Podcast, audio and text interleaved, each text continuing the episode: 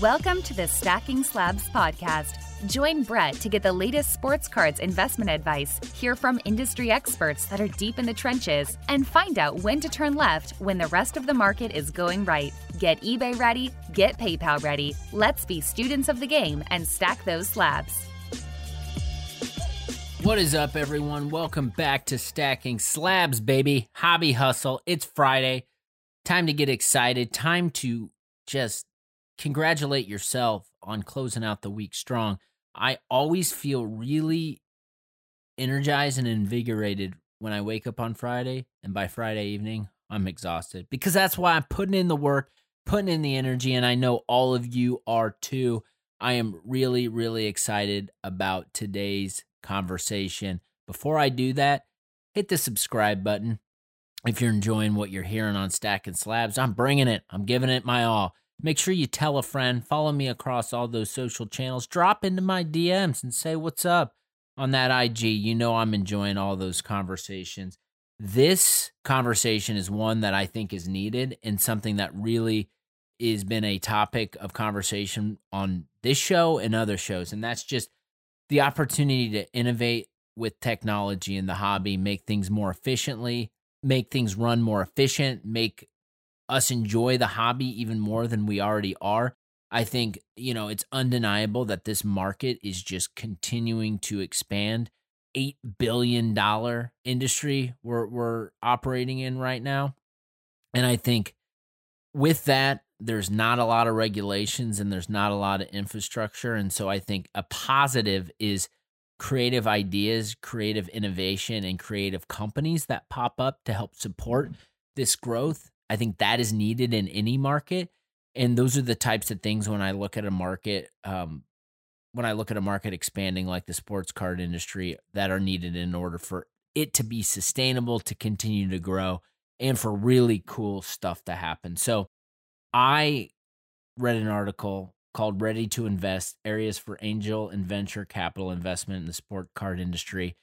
Read it, loved it. Reach out to the author. His name's Darren Herman, Midlife Crisis Cards. You might follow him already. If you don't, make sure you hit the follow button on his page on Instagram. But based on his background, what he does professionally, on the having a technology background, but then also working in private equity and working in doing some angel investing himself, and being a avid collector and buyer and seller in the sports card market, he's someone I felt compelled to get on the show. I think you're going to really enjoy this perspective, and I hope it gets you to think about opportunities and what is possible in the hobby. And if you got really good and creative ideas, make sure you talk about them and share them. Without further ado, I'm going to kick it to the conversation. Enjoy this one with Darren. What is up, everyone? Welcome back. I'm really excited about the conversation we have today. I'm going to start with a story. In between meetings, I do what we all do and grab my phone, flipping through the social media feeds, and I had a pattern interrupt. And I think it was my man, Corey, also known as Yamwax, had reposted an article. And the article was Ready to Invest, Areas for Angel and Venture Capital Investment in the Sports Card Industry. The headline of this article caught my attention. It is something that spoke to me in the world that I come from professionally on the technology side.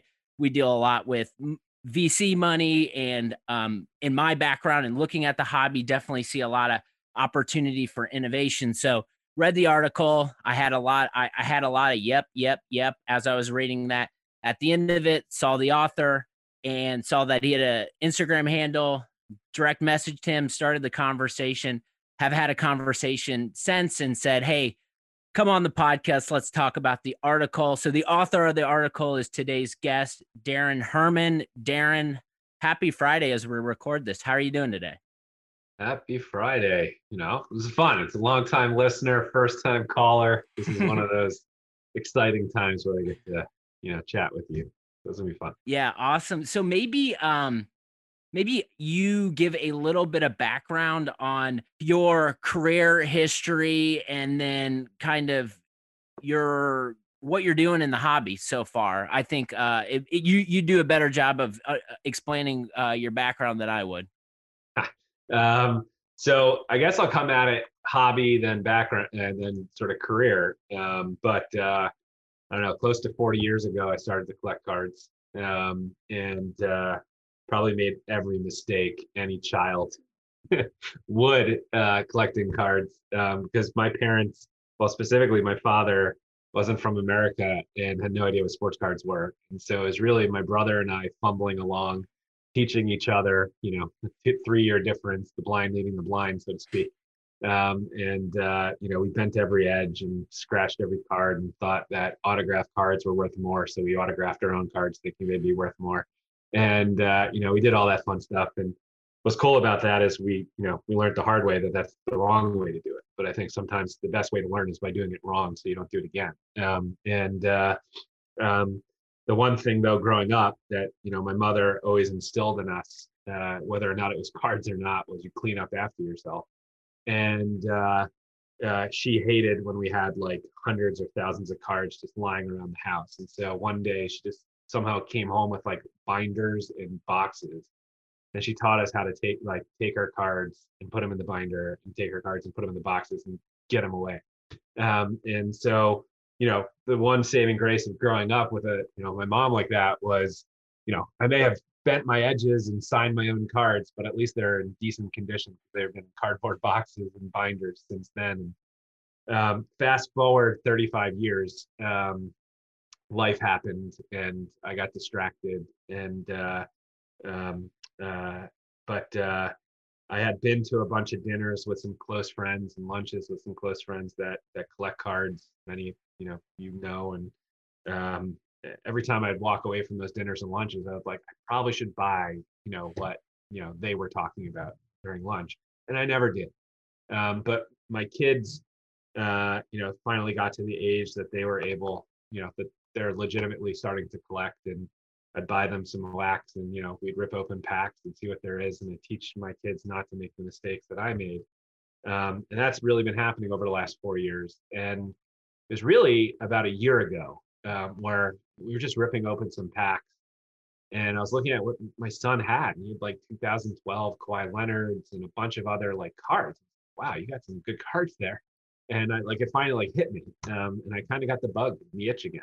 And I'd gone out for lunch with a friend again who was a big collector and mentioned a bunch of cards, and finally came home and I was like, Sherry, my wife, I was like, no, I'm going to take $1,000 and I'm just going to buy as many of this LeBron James E-Topps as I possibly can.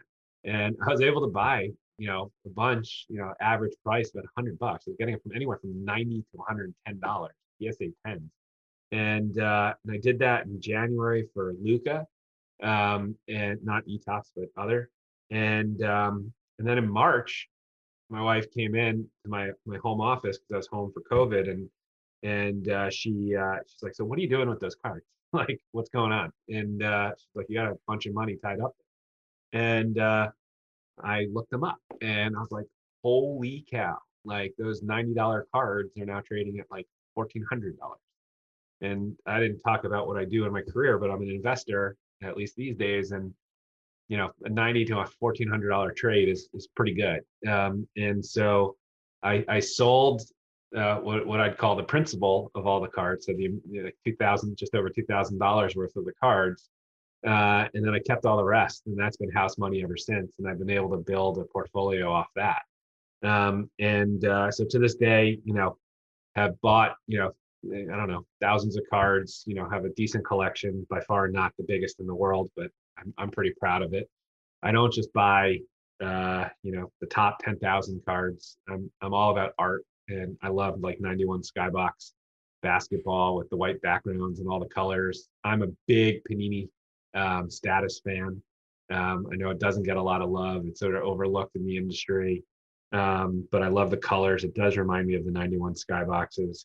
I love the color blasts. I love the kabooms. Like, I like anything that kind of brings art into the sports world. So there's that.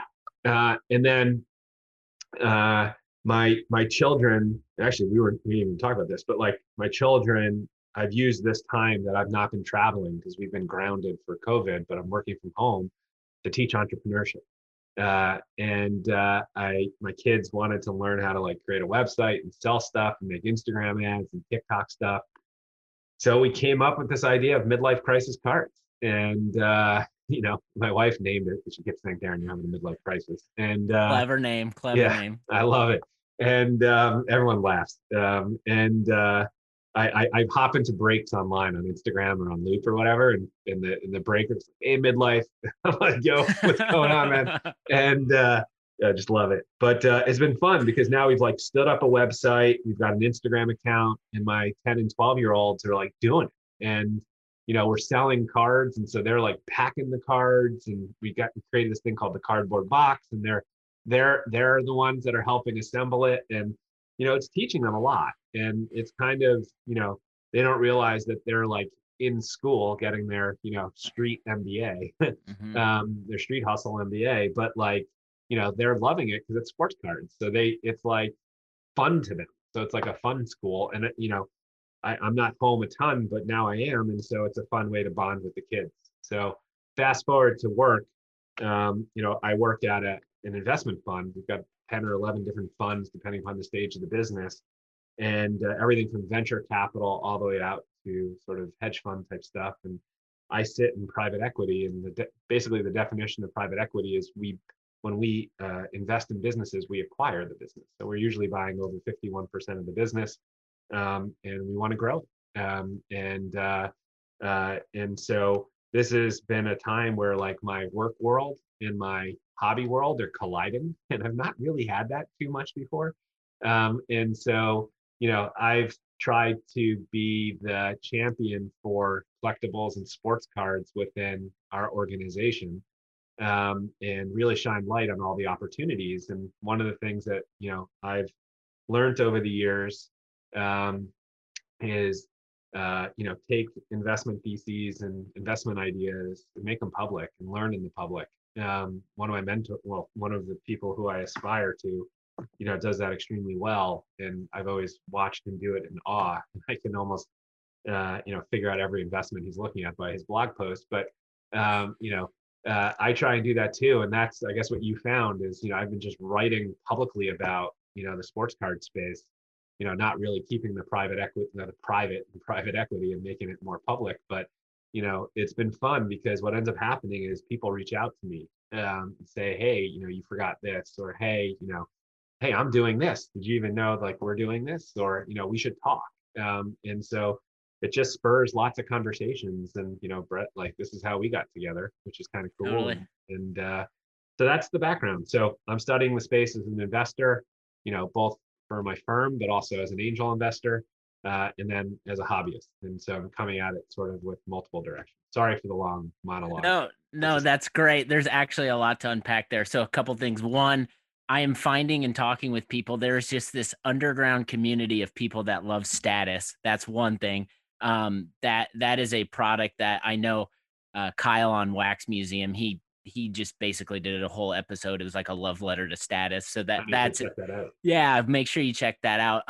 Two, I think what you're doing with your son is super interesting and fun. It gives, you know, the opportunity. I talk a lot about this, just like getting your hands on everything, whether it's social media, buying and selling, packaging, learning how the market works. So I think that's fun. And I'm sure you both have learned a lot about just the market and the industry just through that experience. The kind of my question that I'm curious on is, in your firm, working with people and talking about collectibles and opportunity, are you having to pitch this market as a opportunity? Do people that you're working with and around understand it? How do those conversations go? So we are predisposed to sports just through some of the investments that we've made in the past, and so we understand the sports space. There are a lot of folks at the firm that, you know, have some collections.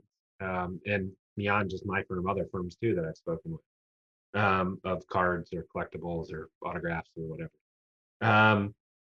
The hardest part, I'd say, that we wrestle with is, you know, and this is going to get pretty technical, and we're going to dive in really fast if you want to go there right now. Let's go. Yep. The hardest part that we wrestle with is what percentage of the industry right now is what we term the COVID bump. And so, you know, we are very analytical investors. You know, there's not enough hours in the day for the amount of data that we want to get our hands on.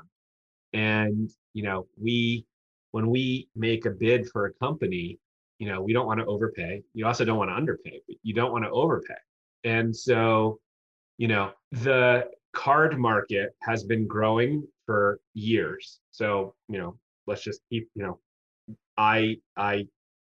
it's not just due to COVID that the card market's growing. But if we look at the statistics and you look at web traffic data, or you look at sales data, or you look at, you know, leading indicators of the sports card market, it was like ski slope acceleration in end of March and took off. And so one of the things that, you know, where I work has taught me is the business is good.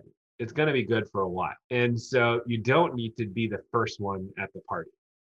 And so, you know, when I look at investing in the sports card space from a private equity perspective, wearing my work hat, you know, we can wait and see how COVID has affected the sports card space. Because if COVID goes away, which I hope it does for all of our sake, you know, if and when it goes away, will the same amount of excitement, dollars, attention be in the sports card space or more? Or will it be less? And if it's less, then the market cap theoretically will drop. And you don't want to be paying for companies in the sports card space before the drop. But it could be more, but that's a risk that we are willing to take because of the hyper growth of the sports card space. And we can talk about why we think it, or why I think it has grown.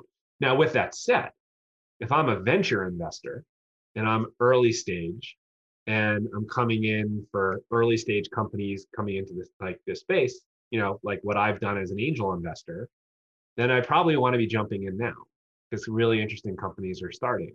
But it's a different risk tolerance. And so all investments are, you know, whether you're a seed investor, an angel investor, or a private equity investor, or a credit investor, or debt, whatever, is you're all writing a check. It's just a check to a company based upon a certain amount of risk tolerance and sort of the way you look at it.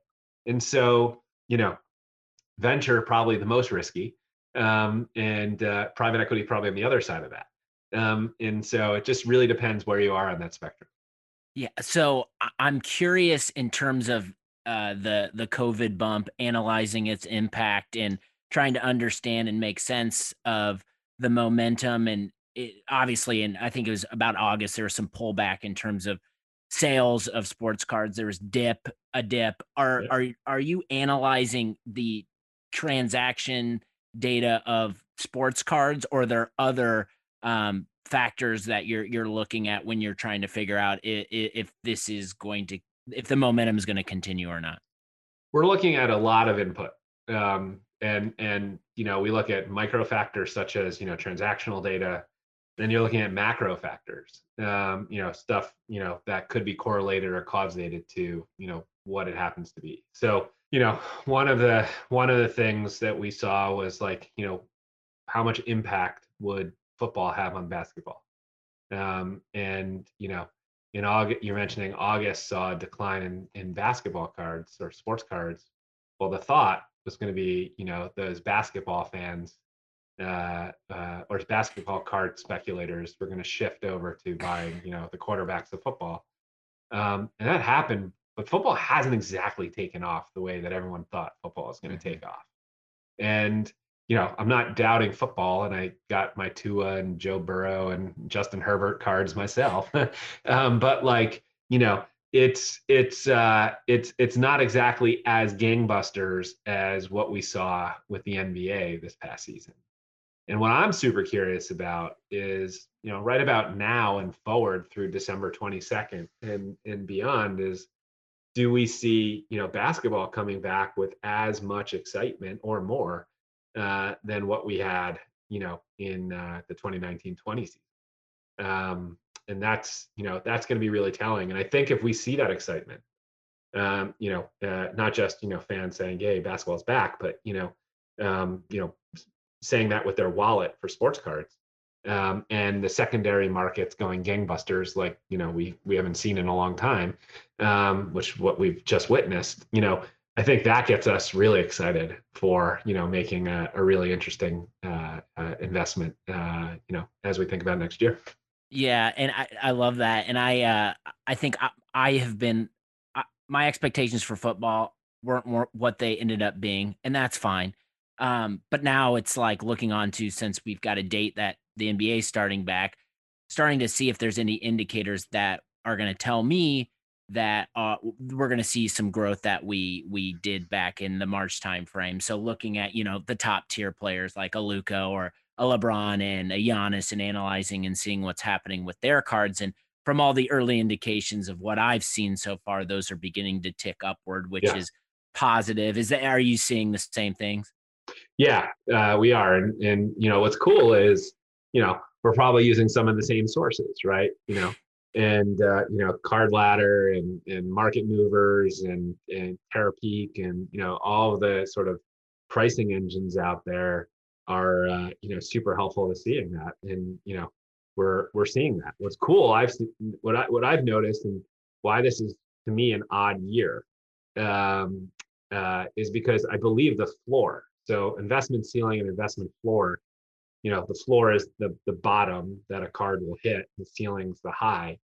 You know, the floors didn't go as low as I would have expected because of how short the offseason's been. Like, there wasn't really time in the NBA to forget about it. That's right. Like, in previous years, in most years, in every year except for this year, we had a longer offseason. And so, you know, our bodies adjusted to other sports being on television. And, you know, yes, we thought of basketball, but basketball is not like the thing that we're always in. I mean, we're only 3 or 4 weeks out of the NBA finals right now. Like, LeBron just walked off the floor with a championship. Like, and now he's about to walk back on the floor to start the season. Like, When this episode goes live, the NBA draft will have happened. That's nuts. It's crazy. It's nuts. But so that meant, so from an investment perspective, you know, the floors have stayed higher. So the question then will become, if we think of the delta, you know, the difference between the floor and the ceiling in a normal time, will we see the difference between the floor and the ceiling be, you know, roughly the same? Which then means, because the floor is higher, the ceiling then gets higher. And so we may see new highs set for some of these cards. But for me, that's kind of, you know, that's like dangerous territory. Like, these cards, you know, base cards are trading pretty damn high right now. And, you know, how much higher can these base cards go? I got a personal story on just the base cards, and a guy everyone who's listening to knows and is watching his market closely. And I was sitting, and I had a Luca PSA 10 Prism card, and I bought it at $300 in like the end of February. And, you know, I look at the population of that card, and I see like the card, I'm just like, when is this card going to go down? Well, it's continuing to track back up. And so I just personally, I did a little like case study. I said, you know, like, I'm not going to go and invest and buy a bunch of Luka cards. I know he's fantastic, but like that game, it's just a little too high for me. And I'm not attached to him emotionally. Yeah. So I put it out on my stories, and I said, I got a Luka card for sale. Here's the price. It was a little under last sale. I got just bombarded with interest, like 20 direct messages within the first 20 minutes of the card being posted. And I still, if I open up my phone right now, I'd still have people, is this card for sale still? Is this card for sales? And it blows my mind how much demand there is for that card. And so I think just from that personal story, people are realizing NBA's right around the corner. People are attached to Luka. He's in the hearts and minds of collectors. People want a piece of him. So I think if that is any early indication of what we can expect, I'm expecting, I don't know if it'll go back to what it was in the March timeframe, but I expect it to be the market to be pretty strong once tip off happens. I'm excited for it. I am. I'm curious to see what Panini puts out next year. Yeah. New release every week, it seems like. Yeah, which scares me too. We way back when, when we were card collecting, we had the junk wax era. But when we were in it, we didn't think that. Remember that. Remember? Like when we were in that, it was, let's keep going. These are awesome. These are great cards. And all of a sudden you realize your Nolan Ryans and Tony Gwynns and everything else are worth nothing. Right. And so, what I worry, and it's different dynamics, but it's, do I worry that, there's, 40 different variations of a LeBron James in the same set. Like, mm-hmm. There's 39 different parallels and there's like 2 different base cards and so on and so forth. And you do that across how many sets still within the Panini umbrella, how the populations of these cards just become tremendous. And, usually it's scarcity that drives value. Right. And so, I worry about that, but at least, way back when I think about the 80s and 90s, it was because all the different companies weren't doing population control amongst each other. So they're all just putting out a whole bunch of cards because there wasn't exclusive licenses by sport. Now there are.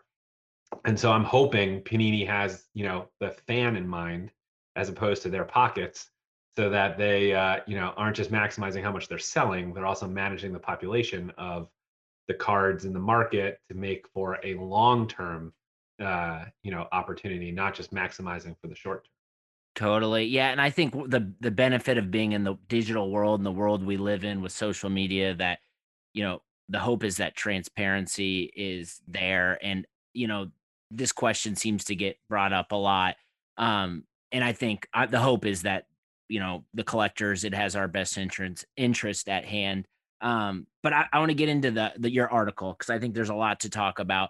The first thing maybe is that goes along the lines of this is you presented for people who you got to check out the article one if you haven't already, but for people who have no idea what's going on, just people love pictures and love graphs and charts. And you have a really good explanation of kind of how it works. And it gets my thought process rolling on just Panini, the releases, and a lot of this activity is being driven from the card companies, and then the product is going to breakers. Obviously, breakers have kind of have a pivotal role in this whole the way this whole thing works. And so, to me, I've looked at all of these. I go to Instagram, I check out all the groups. These breakers are selling out, so there's everything. So like the interest is there, the demand is there. How do you see the breaking community, breaking culture? Like, what's your perspective? Do you think that it continues to grow at the rate it's growing right now, and companies like Panini continue to feed into them? What's your perspective? Because I imagine that's something you've looked at since digging into the market.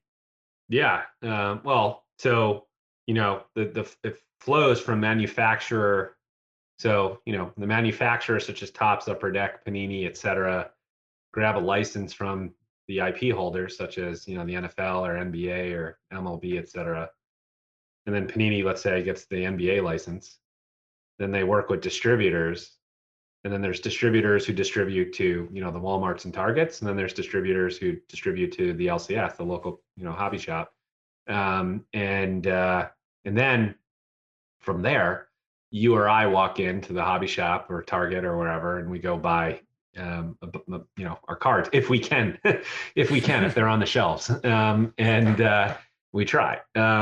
Now, distributors are also starting to sell to high volume buyers that don't have hobby shops. It's harder, but they're doing it, and some of those folks are, the breakers, those breakers could be hobby shops. Like, Jaspie's out in Hermosa Beach, or Mealy Pops, or, name some, right. There's some awesome, like card breakers, like, there's some cool ones, and many others. And then there's, breakers who, aren't attached to a storefront, that have a more limited selection of inventory, and we can talk about that, but that's a whole different story. Folks that, started just, breaking on Instagram or breaking on Facebook, the guys, the pull wax guys before, they got their storefront, or, Daddy Rips, or Southern Rips, or, all the different, 9 o'clock at night on Instagram, there's like a million things to go find. And so, breakers, why I think breakers have caught on so much right now. And I'm a fan of it, don't get me wrong. But I think it's because all the hobby shops and everything were closed because they were an essential businesses. So like COVID is really, I believe, has played a huge role in this market. And, it's, all of the local, hobby shops and to an extent, the Walmarts and Targets, et cetera, are all shut down. You got to remember that for, a period of time, especially the hobby shops. And then Walmart and Target can't keep a card on a shelf. And so there's no place to get cards, like, other than eBay, ComC, StarStock, if I left you out, I'm sorry. Like, there's no digital play that, like, you can't go get cards physically. It's very difficult.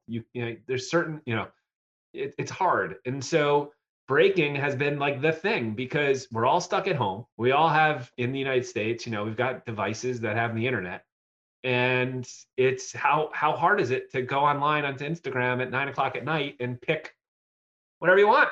It's like a buffet. It's like walking into, your 99 or whatever, and like literally just going to a buffet of cards. And, within less than a week, those cards end up at your house.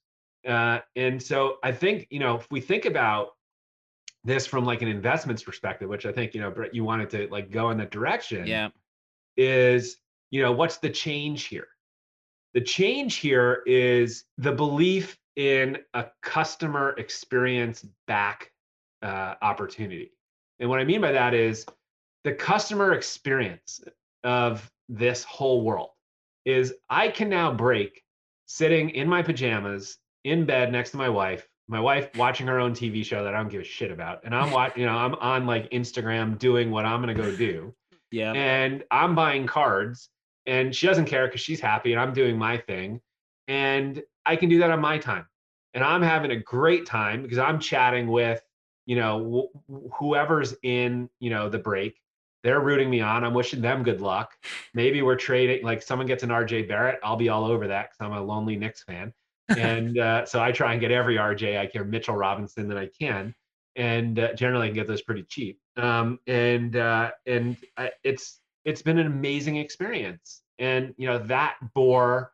one of the new technologies, bias, I'm an investor, like Loop, which was, completely created for, the customer experience of breakers, and, doing everything in one app, everything from, participating with the video and then doing all the transactions in commerce and not having to leave and go to PayPal or Venmo or Cash App or whatever to go, pay for all your stuff. And so that's been cool. And so I think breakers have been, like the 24/7 hobby shop, because the hobby shops were all closed. And so it's been super neat to see it that way.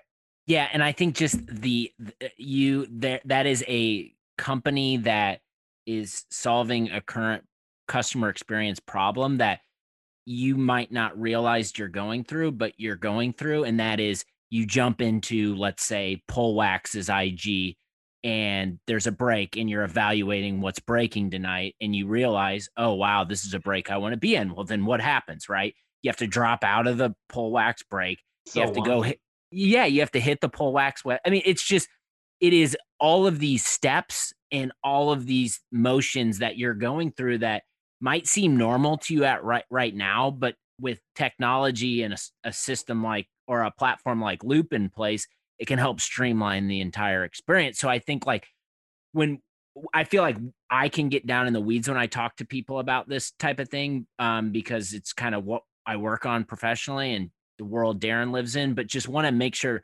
that's explained when we're talking about like innovation and solving problems. It's eliminating steps and making the experience a lot better for the end user. Yeah. And like, there are firms like dedicated to just studying that, like firms like IDEO or Fahrenheit 212 or Frog Design and other firms like that that are out there that, irrespective of the product or the sector or the industry or whatever, it's start with the customer, you know, or prospect, and then work backwards, and then make the experience as good as it can be, and then sort of link everything together. And you know, when you think about it, you know, we all, you know, assuming everyone who, you know, listens to the podcast, you know, they're all on, you know, Instagram or YouTube or whatever. Instagram and YouTube weren't built for card breaks, right? And so, you know, what we're doing is like MacGyvering and jerry-rigging a platform that wasn't built for what we're doing to it. And we are we're forcing them to work, you know, in our world. Whereas I think you can invest and create some really cool customer experiences on potentially new platforms that'll make everyone's experience much better. And, you know, that's what I get excited about. Definitely. And there's other, it's not just breaking. You in your article, you call out other opportunities, which I think we can maybe touch on and talk a little bit about, because I think they're all opportunities ripe for innovation. One that is top of mind for almost everybody. You can't go a day without opening up Twitter or Instagram and have someone sharing their negative experience just with grading in general. But like grading is like getting slabs back from these companies is how you not only make money, but you move up the ladder and get the cards you want. It is kind of where the rubber meets the road, because that is the commodity that everybody wants, but they're based on the backlog and based on lack of innovation from some of these companies, which I think you look at a PSA and they've it seems like they're moving in the right direction now. Beckett, maybe not so much right now. But what do you see with just like opportunities with grading in terms of like what's possible, like from on your end? I woke up, well, actually last night, right before I went to bed, I read all that stuff about Beckett and the multiple 9-5s with the same serial number. I was like, oh gosh, this is not good. You know, so first and foremost within grading, you know, I've been a pretty big voice here. You know, if 35 years goes by and you're doing something the exact same way, you should probably rethink how you're doing it. And, you know, I know that may not be fair to everything that's going on within PSA, Beckett, and SGC, like inside the walls, but they're still human-led grading processes. And there's a lot of subjectivity. And like, just look at, you know, I was talking to someone last night who had got a card he sent in to PSA, he got an 8. And he's like, I'm cracking this open, I'm sending it back. Send it back, he got a 9. It's like, I'm cracking this open, I'm sending it back. He got a 10. Like, same card. It went from an 8 to a 9 to 10. It took him about a year to do all three, like, you know, all that because of the timelines. But, like, that's huge. And, you know, that's a problem. It truly is. You know, the big thing in grading, and the reason why we get our cards graded is for the key word of trust. Mm-hmm. Right? Like, because grading then creates trust, and then trust allows us to trust each other when we're selling or buying or, you know, doing everything. But if we don't have trust, then what's a grade? And so, you know, that's really being called into question right now. The other thing I worry about with grading is we got 4 million cards sitting waiting to hit the market across the grading companies. Some people have told me more. And so, what is the value of a graded card? So, you know, if I think about, okay, it's cool to have, you know, today, you know, a Luca PSA 10, whatever, but there's probably thousands of Luca PSA 10 sitting within PSA or BGS or SGC right now, waiting to come to the market. And right. So when those do come to the market, what happens? Will the demand still be there? Will the price point stay firm, or will it go down? Those are the types of things that people need to be considering when they're paying $1,500 to $2,000 for a PSA 10 Luca Prism. Yeah. And then, you know, if I'm thinking about it as foundationally as a grading company, you know, what does that do to me? Are people, you know, is grading still as important? And so, you know, what I see within the grading world is, you know, the graders are starting to move up market. You know, they're starting to charge more. You know, we all saw that in half the internet revolted against, you know, that, you know, the shift to, what is it, $50 or $75, the PSA. But if they're moving up to that price point, there's a lot of room to play under it. And so what is that opportunity? I don't know. Well, I do know, but there, you know, what's the opportunity to play at a lower price point? And, you know, can you use technology to do a whole bunch of grading? And can I not even send my card in? Can I use that technology here in my own home in seconds or milliseconds to assess a card?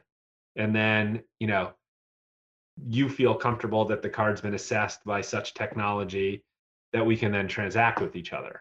And I think that's like the holy grail, rather than sending it out to PSA, waiting, getting it back, et cetera. You know, being able to do it to raw cards in seconds, that opens up a tremendous opportunity within the marketplace. And yeah, I get excited about that. Yeah, that makes me excited too. And it seems like whenever there's conversations that I'm in regarding grading and disruption in the market, the response I always get back is, well, I don't know if that's going to work because, you know, these Beckett and PSA and SGC for a lesser amount is, they're the standard and this is what yep. people want. But like, I always think about it from the perspective of, well, like, you know, there was a moment in time, not, well, it maybe it was a long time ago, but for a long period of time where people on their Friday nights for entertainment, they got in their car and they headed to Blockbuster and they went and they, you know, checked out movies in store and brought them and then took them home, watched them, rewound them, brought them back to Blockbuster. And then Netflix happened and everything became streamlined and easier. So like, in terms of like technology and digital grading and that sort of those aspirational innovations, is that like that type of like Netflix to Blockbuster disruption, the type of thing you're kind of thinking about when you're thinking about potential improvements with grading? Yes, like, you know, an exponential change to the market. And there's very few markets, you know, outside of, you know, maybe like the staples like coffee or, you know, cereal or something like that, that hasn't changed in 35 years. You know, there a lot have. And so, you know, that opportunity is ripe right now. And I would think a lot. Now, the naysayers here, and I've heard plenty of the arguments, like, and I agree, you know, PSA, many people use PSA and BGS, you know, because of their brand. And, you know, Beckett stands for a lot and PSA stands for a lot. And so, you know, how do you build a grading company that has the brand recognition and the brand trust overnight? And you don't, it's impossible. It's almost impossible. You know, hypothetically, if StockX started a grading company tomorrow, would you treat it, you know, and trust it as much as, you know, you would trust PSA? Maybe, I don't know. You know, it's something to think about. And so, you know, I think it's certainly ripe for opportunity. Trust needs to be in the ecosystem. I think that raw cards have a ton of value if we can start assessing them. You know, the graded cards are starting to see, you know, even counterfeit with them. And so, you know, how do we combat that? Kind of scary at the same time. So we'll move off of grading, but just I want to comment on that. So like from my perspective and someone who thinks about brand building and that argument of just the brands of these companies, I look at it and be like, in my perspective is, well, to me, I view them as someone who's been using them for about a year. It's more of a utility and I don't have a connection with them emotionally. They're just providing a service for me. So I think in terms of innovating and a company being built to help disrupt this, it's making it more one-to-one and less about one-to-many. It's like, I don't care that I'm getting an email from you that's a batch and blast email about your company updates. Make it about me, make it about my cards, make it about me, the end user, and it goes back to the customer experience thing. So my mind always goes back to that, where I think there is opportunity to build and develop a brand around solving this problem that's directly focused on not lining the pockets and making as much revenue as possible from grading cards and having the subjectivity to it, but more direct it towards the end user or the people that are waiting for those cards to get back. So that's that's kind of just my perspective on that. But moving on, this is one I'm just super curious about, and I've thought about it, but not as directly as you put it, and just this idea of collection management and collection management software. And I think I want you to maybe describe it, because it's definitely, when you describe it, it's definitely a pain point that everybody who's listening to this podcast goes through on a day-to-day basis and might not know it. That's awesome. So this is my favorite one, to be honest, and this is probably nearest and dearest to my heart. So this does not matter if you have 5 cards. If you have more than 10 cards, this is like the important one. And, you know, usually if you have more than 10 cards, you have more than 100 cards. And if you have more than 100 cards, you have more than 1,000 cards. Sort of, it goes on. So the pain point here is if I put my hobbyist hat on and I go and buy a bunch of cards and I put them in a box, I have no idea what the value of those cards are 3 weeks from now are in that box. You know, I may know them today, and let's say they hold for the next week, but like anything after that next week, I don't know what the value is. And so if I come back to that box 6 months from now, and there's 250 cards sitting in a BCW, cardboard box, I got to go on eBay for those 250 cards, or, you know, go on Card Ladder or, you know, Market Movers and type each one in and, you know, see the value, or save them within each one of those and, you know, use their apps to their fullest. And that's hard, very hard. And so, you know, I see an opportunity for someone to create, you know, software, for the ability to, you know, take someone's collection, either digitize it or, you know, get the cards into a collection management piece, and then understand the market value of those cards at any given time. And then you can do a lot of things from there. You can build a marketplace off of that, a private marketplace, a public marketplace. You can create a social network off of there. You could create like a set collectors network where, you know, if the software knows what everyone has, then you can help people complete sets. You can facilitate trades, you know, with this. There's a lot of things that you can do. But the pain point really, I think, for everybody is, one, I want to understand what I have, because all of us are like, oh, I got a lot of cards in a box. I knew what I had. Maybe they're in a spreadsheet somewhere, but that's about it. Two, it's tell me the value of my cards. When should I buy? When should I sell? And then three, which I haven't talked about yet, but what if I wanted to sell them? How do I list them?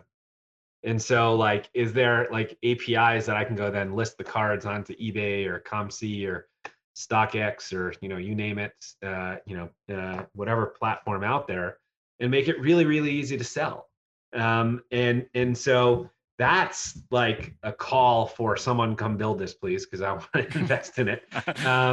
And, you know, I've met a couple of companies out there that are doing some stuff in the space, and I'm excited about it. But I don't see it. You know, when I was coming back into this, and I think this was back in March, and I was Googling, you know, for collection management software, is pretty much the only software that existed was for like Windows 95. And so it shows the amount of innovation in the space. And a lot of that software has been sort of, you know, just sunset and just not kept up. I would have thought it would have been. Now, I think a lot of folks that have come into the sports card market have been like speculators, and, you know, they're buying like 10 Michael Porter Juniors and like 10 DeAndre Ayton Silvers, and they're just trading those. And I think those are like less kind of, you know, core customers of this. I think for the hobbyists in the space, or the speculators with significant numbers of cards, you know, if you have over 100 cards, you kind of need something like this. And, you know, for a couple bucks a month subscription, or more than a couple bucks a month subscription, I think it's super interesting. So what a lot of people are listening, I can guarantee you, are saying, well, why don't you just use Market Movers by Sports Card Investor, or use, you know, Card Ladder, you know, by, you know, our friend Chris, et cetera. You can. And I think those are great. The problem with those, though, are that, and this is like, you know, it's not their fault. It's I don't have just the top 10,000 cards. And I know they're working really hard to continually add more cards to their libraries. And I think it's wonderful, like fantastic. But for someone like me, you know, I may have, you know, 100 of the top 10,000 cards, but I like other types of cards. And, you know, they speak to me. So like Skybox or Status and so on and so forth, you know, those aren't in those platforms for the most part. And so, you know, I'd want to build, you know, a super far-reaching software that indexes as much as it can. And I went out and I built my own just for my own usage because nothing is out there. But the minute I can stop using my own software and use someone else's, I'm super excited about that. Absolutely. So I'm literally sitting here and I've got like over here, I've got stacks of slabs, just like the name of the show. I've got boxes of raw cards. I've got stuff everywhere. Like it is everywhere. And sometimes what happens is a card pops up that I have an alert for on eBay that is very expensive, but it's a card I need. So in order for me to obtain this card, I need to make some quick moves and transactions, and I need to get rid of some of these cards that I currently have. So I think what you're like having software, like a collection management system, would definitely to me help facilitate this and streamline that process. I guess a hurdle potentially, and I'm sure you've thought of this, but just interested in your perspective, is obviously all indexing all of these cards that we all have takes a lot of time, and that would be something we'd all maybe manually have to do. Is that how you would maybe see it play out, manual or expediting the process through a service? Yeah, I think there can be a couple ways in. I think there's like three ways in. I think one is, you know, the manual, put your fingers to the keyboard and key each one in. You know, clearly not the best. Two is, you know, take a picture of the front and back, and then, you know, maybe use Mechanical Turk or something like that to key the card in. Maybe do some, you know, optical, you know, image recognition or some other, you know, type of technology. Or the third, sort of the high touch way, is just mail your collection to a service, you know, and have them, you know, key it all in for you and then either vault it or send it back. You know, someone else essentially is doing it for you for, I don't know, 10 cents a card or whatever. And so, you know, I think those are probably the three areas, plus or minus, to get that up and, you know, get you into the collection. And then I think the hardest part of it all, as I think through it, because I've thought about this quite a bit, is to start, because you're starting from zero. So, you know, Brett, if you look across your room, you're probably seeing thousands of cards and you're like, oh my gosh, I don't have time to do this. Like, I got kids, I got sports, I got, you know, I got duties to do, and, you know, you don't have time for it. And so you got to make it super, super easy to get people started. And then once they're started, maybe they can key in, you know, the cards as they get them. But, you know, to get the 10 or 20 or 30,000 cards that are sitting around them, you got to get started that way. And I think that's, you have to offer some kind of service to really kickstart it. And I think once they have it too, like, they're not leaving. Like sticky, like, very sticky. It's a soup, like, from a business perspective, it's like actually a pretty damn good business, because all the data is on your platform. It's hard to move it. And, you know, it's a good data set. Absolutely. I think there's just ripe for innovation. This industry is, that's the key to this conversation. I'm interested. I know we could chop it up forever, but I'm interested, just before I let you go, like going into 2021 and what you're looking at, like, what do you have a big bet? What is a big bet you're making, in terms of just the sports card market? Like, where's your head at, and where's your primary focus? It can be from you as just a collector. It can also be you in terms of angel investing or private equity, just any way you want to take that. I'll give you one of each. How about that? So there we go. As a collector, I am a huge fan of Select and Status cards.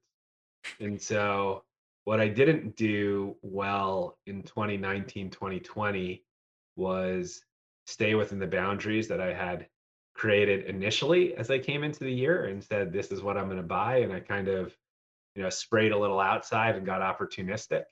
And I think, you know, from a collection perspective, a lot of exposure in areas that I don't want a lot of exposure in. And I think, you know, whether that's base card or prism or something along those lines, you know, that are still hot, don't get me wrong, but trying to, you know, create a little more variety to that and stay within the swim lanes that I kind of create. So I love status. I love Panini.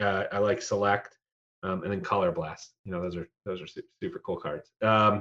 In terms of, you know, big bets from an investments perspective, you know, the macro thesis is, you know, I believe that there's still so much opportunity for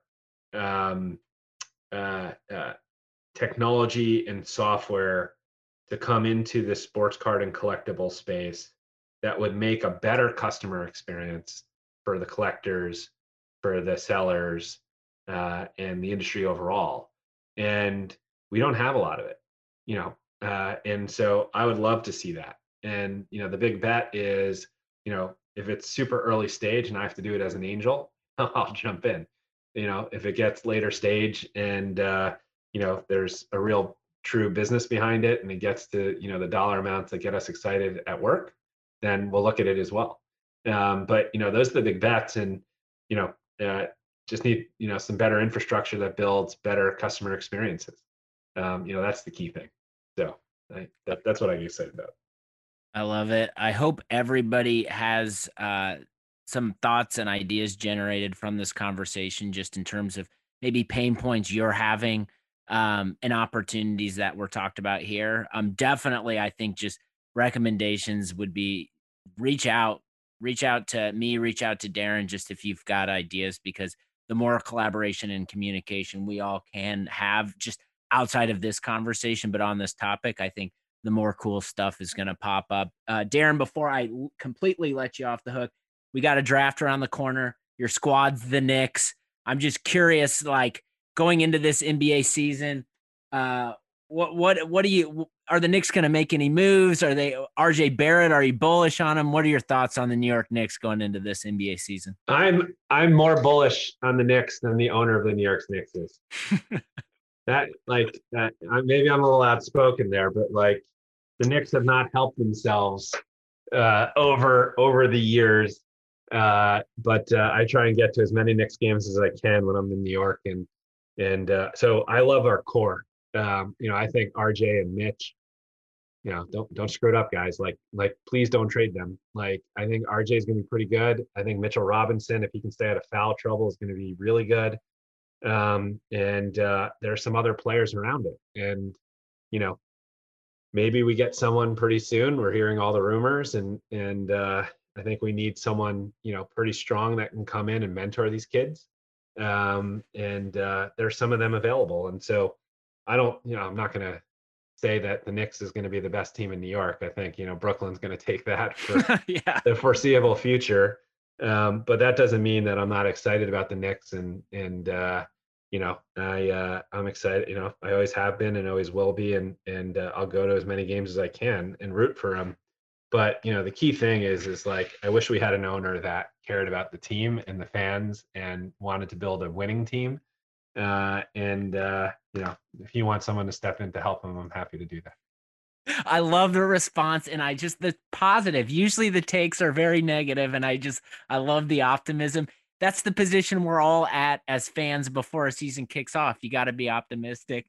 Darren, thank you. Who's your team? Oh, the Pacers. So, you know, we're the squad that is, we've made the playoffs more than any other team in the past, like 20 years or whatever, but it's always, you know, no one wants to come to the small city and play, but I don't know. There's a lot of chatter right now regarding Victor Oladipo and him not being happy, or him potentially going somewhere else. So I don't know. We'll see. They'll be good. Well, I'm curious. New coach. We'll see what happens. This is probably the largest collection of Victor Oladipo autographs. That's a lot. I am a huge fan of Victor, and all of his RPAs and autographs, and every one of these are Oladipo cards. What? So what? What's the connection with Oladipo for you? I've seen him play.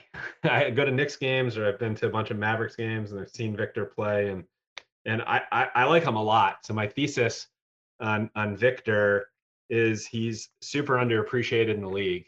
He's a phenomenal player, and he plays in a market that's not a media hub. And he's a free agent. Well, there's a chance he changes teams. Yeah. And if a kid like Victor comes to New York or LA or, you know, another market like that, maybe Miami, you know, I imagine he'll be on a bigger stage, and you know, the card values shoot up from there. And so I'm excited about him. So we all like speculation in sports cards and in sports in general. So I got to ask you, because this has been one that's been floating around in my head. Would you take Victor Oladipo from the Indiana Pacers? And there probably need to be some cash or other things involved, but the core of the trade would be Victor Oladipo for the Knicks pick this year and RJ Barrett. Would that be something you're interested in? I wouldn't give RJ. I would not give RJ. But I would absolutely give him the Knicks pick in cash, and I'd probably bundle up a bunch of other Knicks onto that deal. But I am not going with Barrett and Mitchell. They're your guys. They're staying. But Nolan will probably trade them. So I have no doubt that they're going to end up somewhere else. Absolutely. Well, it should be fun to see how it all shakes out. Draft will, man, it's crazy. The draft will have happened by the time this goes live. But Darren, thank you so much for your time. Go follow him at Midlife Crisis Cards. We'll have to get you back on. I'm always down to talk technology and innovation. Hopefully the listeners learned something today. I had a great time. You got a phenomenal podcast, and looking forward to continuing the conversation. When I first read the article, I was like, man, all these ideas aren't just in my head. Someone else is thinking about them. Darren speaks my language. I love it. And I am a firm believer that we all just need to share our ideas. And if you are passionate and are dedicated to solving these problems, connect with others and just let's make it happen. Let's make it happen, because we all believe that this market is going to continue to grow. And when anything continues to grow, it always opens the door for innovation and opportunities. So I hope that you learned something from this conversation. Definitely go hit that follow button on Midlife Crisis Cards. He's got a fun page, and he's writing some awesome articles that I think you all will benefit from. But while you're at it, hit the subscribe button on Stacking Slabs. Make sure you hit follow across all my social channels at Stacking Slabs. I do appreciate you. I appreciate your time, energy that you're putting into being a member of the Stacking Slabs family. Don't hesitate to reach out. If I can do anything for you, or if we can just have a conversation about cards, I'm always down for that. Enjoy your weekend. Take care of yourself. Take care of others around you. And I will be back next week.